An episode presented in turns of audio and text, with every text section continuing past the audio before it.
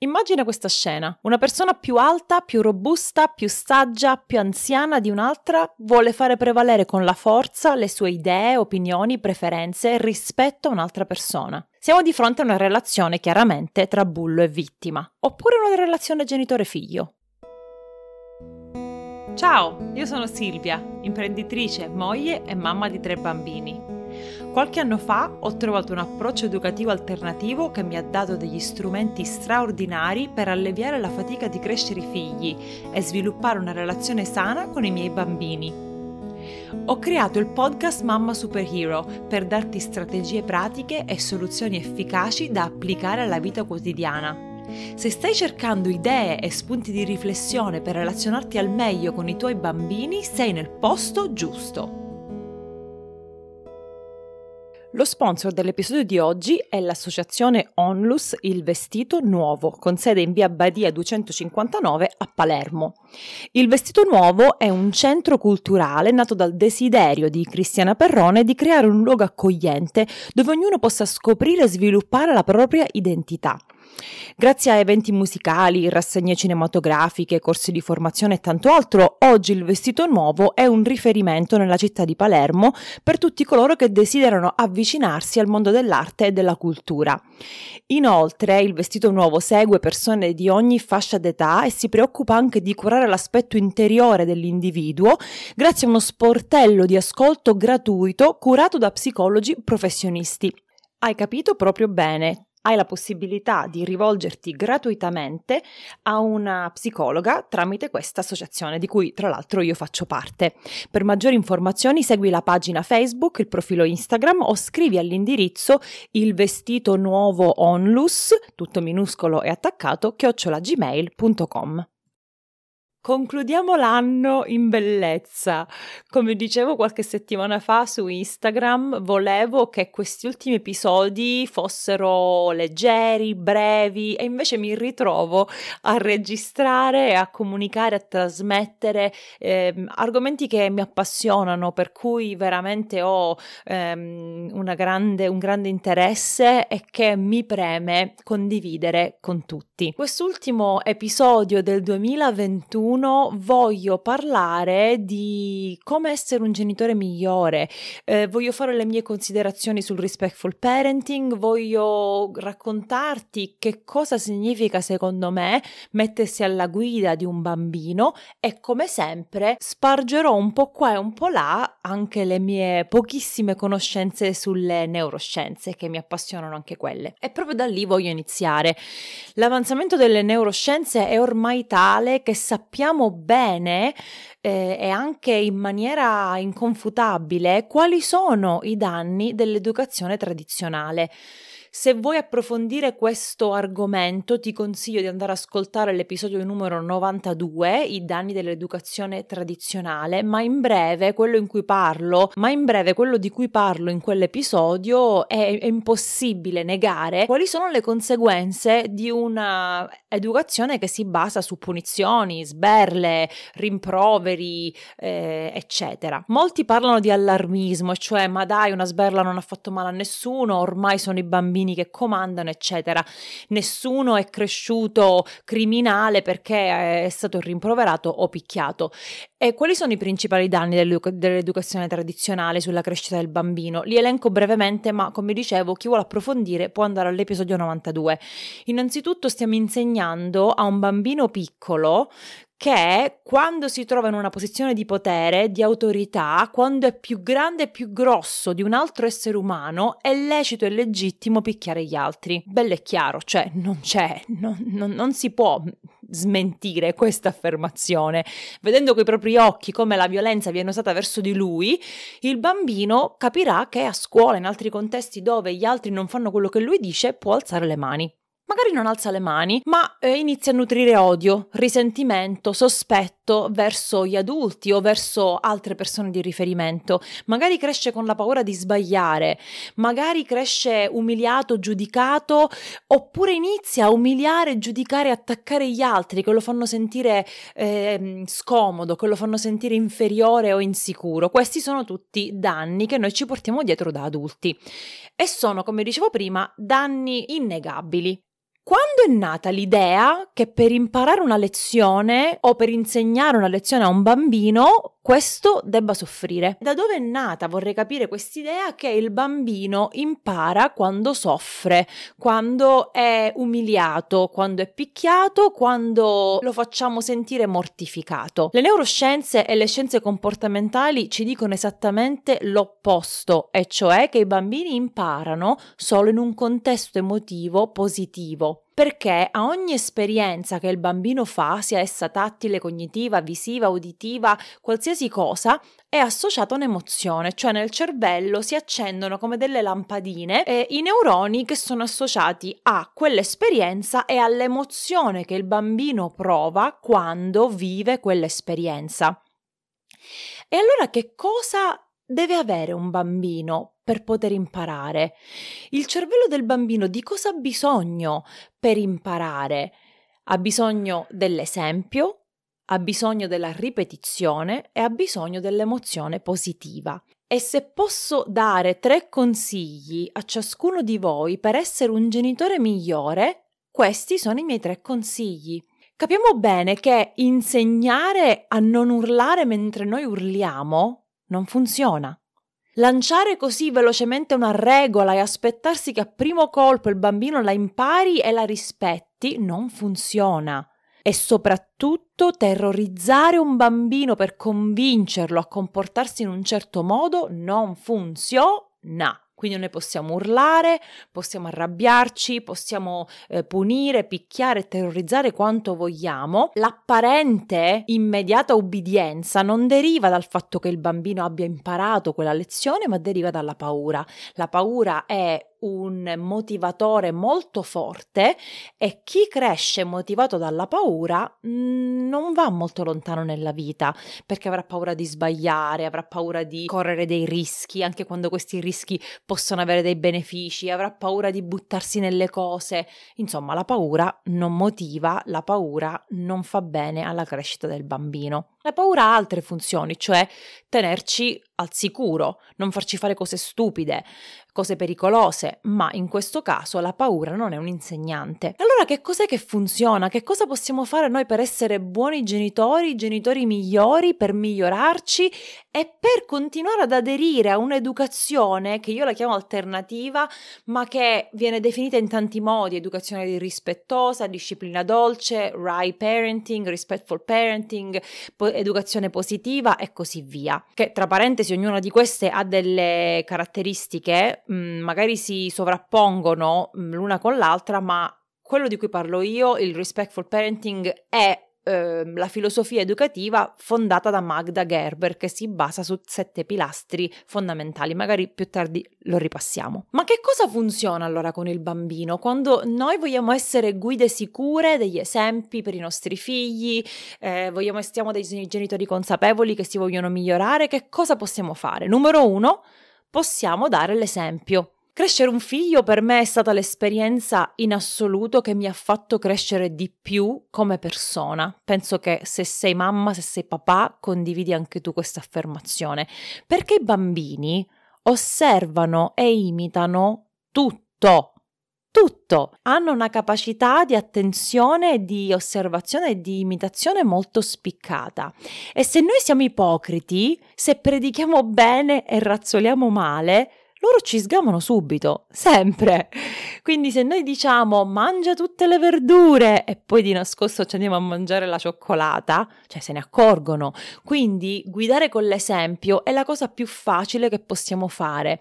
Certe volte io racconto nel mio corso, tra l'altro il potere dell'esempio è uno dei 12 superpoteri delle mamme superhero. E spoiler spoiler il corso sta per riaprire le iscrizioni quindi restate connessi. Quando io insegno il potere dell'esempio faccio ehm, spesso racconto questo episodio eh, a volte la sera i bambini vogliono restare giù al piano terra a giocare. Noi abbiamo le camere da letto sopra e quindi che cosa facciamo? Io e mio marito avanti andiamo sopra, è ora di andare sopra, andiamo a mettere il pigiama, andiamo sopra e loro corrono, scorazzano per tutta casa, scappano, non vogliono salire le scale. Allora cosa faccio io? Zitta zitta, buona buona, mi vado a coricare sul mio letto, mi vado a distendere sul mio letto con un libro o al cellulare o qualsiasi cosa. Do, do l'esempio quindi, no? Mi vado a coricare nel mio letto.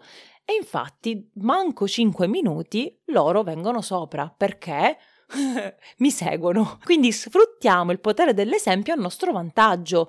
Invece di stare lì, pregare, a supplicare, a cercare di convincere, diamo l'esempio. Diamo l'esempio. Numero due, secondo consiglio, ripetizione. I bambini hanno bisogno di innumerevoli, infinite opportunità per imparare una cosa.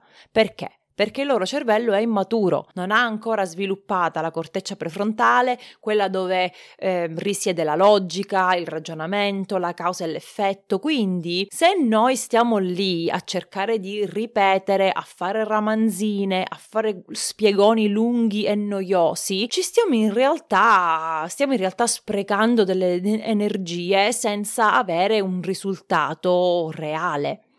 Una cosa che potrebbe essere e sembrare logica a un adulto, per un bambino è una cosa nuova. Anche noi adulti, quante cose sappiamo a livello mentale che non riusciamo a mettere in pratica? Cioè, io lo so benissimo che urlare ai bambini fa male. Non fa male solo ai bambini, fa male anche a me. Ma allora perché a volte non mi riesco a trattenere? Perché non riesco a usare la logica e il ragionamento? Perché a volte non è così facile. Fumare fa male, lo sanno tutti i fumatori che fumare fa male. Bere eh, in maniera eccessiva eh, alcol fa male, si sa, eppure anche noi che abbiamo la nostra corteccia prefrontale sviluppata, a volte facciamo delle scelte, prendiamo delle decisioni che non sono poi tanto logiche e ci aspettiamo che i bambini invece siano più bravi di noi, più maturi di noi, più responsabili di noi. E invece no, i bambini imparano con la ripetizione. Che cosa vuol dire? Classico esempio, lo faccio sempre, lo so, perdonatemi. Mio figlio salta sul mio letto. Sa già che sul letto non si salta, perché numero uno, non gli ho mai dato l'esempio che si salta sul letto. Numero due, ho già fissato tante volte la regola e gliel'ho ripetuto tante volte, ma non è questo tipo di, di ripetizione di cui sto parlando. Quando dico che i bambini hanno bisogno di ripetizione per imparare, non intendo che noi adulti dobbiamo ripetere dieci volte scendi dal letto, scendi dal letto, scendi dal letto in modo calmo e rispettoso perché pratichiamo il respectful parenting. No, la ripetizione sta nell'intervento coerente, costante e sicuro dell'adulto. Quindi, in quel caso, la ripetizione che cos'è? Che io prendo mio figlio lo metto giù, gli dico per favore non saltare sul letto salta a terra. E lui continua. Mm, qualche sera fa questo è successo, anzi no, non era sera, era mattina perché io stavo rifacendo il letto e mio figlio veniva lì a saltare e mi, mi stava veramente facendo innervosire. Dopo la terza volta che l'ho messo giù, l'ho preso in braccio, l'ho messo fuori dalla porta della mia stanza e ho chiuso a chiave la stanza. Che cosa vuol dire? Che l'ho punito? No! Gli sto insegnando con la ripetizione, quindi con questo movimento ripetuto di mamma che ti prende e ti mette giù, che quella è una regola, è un limite. Il suo cervello è maturo, non riesce in quel momento a mettere in pratica l'istruzione, la regola, e allora io intervengo senza sberle, senza urla quando ci riesco, per insegnargli qual è la lezione che deve imparare. Ok? Quindi numero uno dare l'esempio, numero due ripetizione, che spesso significa che l'adulto interviene fisicamente, ma non deve intervenire l'adulto quando è già sfinito e stanco, perché se mio figlio salta sul letto e io dieci volte gli chiedo di scendere e lui non lo fa, alla decima volta io probabilmente urlerò ma al primo salto che lui ha fatto sul letto l'ho preso e l'ho messo giù. E questa cosa, come dicevo, si è ripetuta due o tre volte perché il suo cervello è immaturo, perché lui si divertiva, perché gli stavo dando delle attenzioni negative e ne abbiamo parlato nelle se- settimane precedenti e quindi quel comportamento si è ripetuto più volte finché io non, non ho dovuto eh, attuare un piano B, e cioè di rifare il letto con la porta chiusa a chiave. Capitano queste cose. Numero 3, emozione positiva. Bacchettate, punizioni emotive, sguardi lancinanti, creano che cosa? Paura, terrore, incertezza, mancanza di stabilità, danno attenzioni negative al bambino È impossibile per un bambino ricordarsi una lezione comunicata col terrore, perché in quel momento letteralmente il collegamento tra le orecchie e il cervello va in panne. Va in panne, il cervello non riesce a trasformare quel messaggio uditivo in istruzione o regola. Se impara quella lezione poi, invece, sarà per sempre associata a un'emozione negativa, a un tuffo al cuore, a un nodo alla gola. Vorrei vedere chi non ricorda di essere chiamato interrogato alla lavagna eh, non so, al liceo, alle scuole medie e non ha associato a un particolare professore, a una particolare lezione, a una particolare materia, un'emozione negativa. E, e vorrei sapere se quella persona si ricorda quella lezione che stava imparando. No, No, perché il cervello impara soltanto in un contesto emotivo positivo.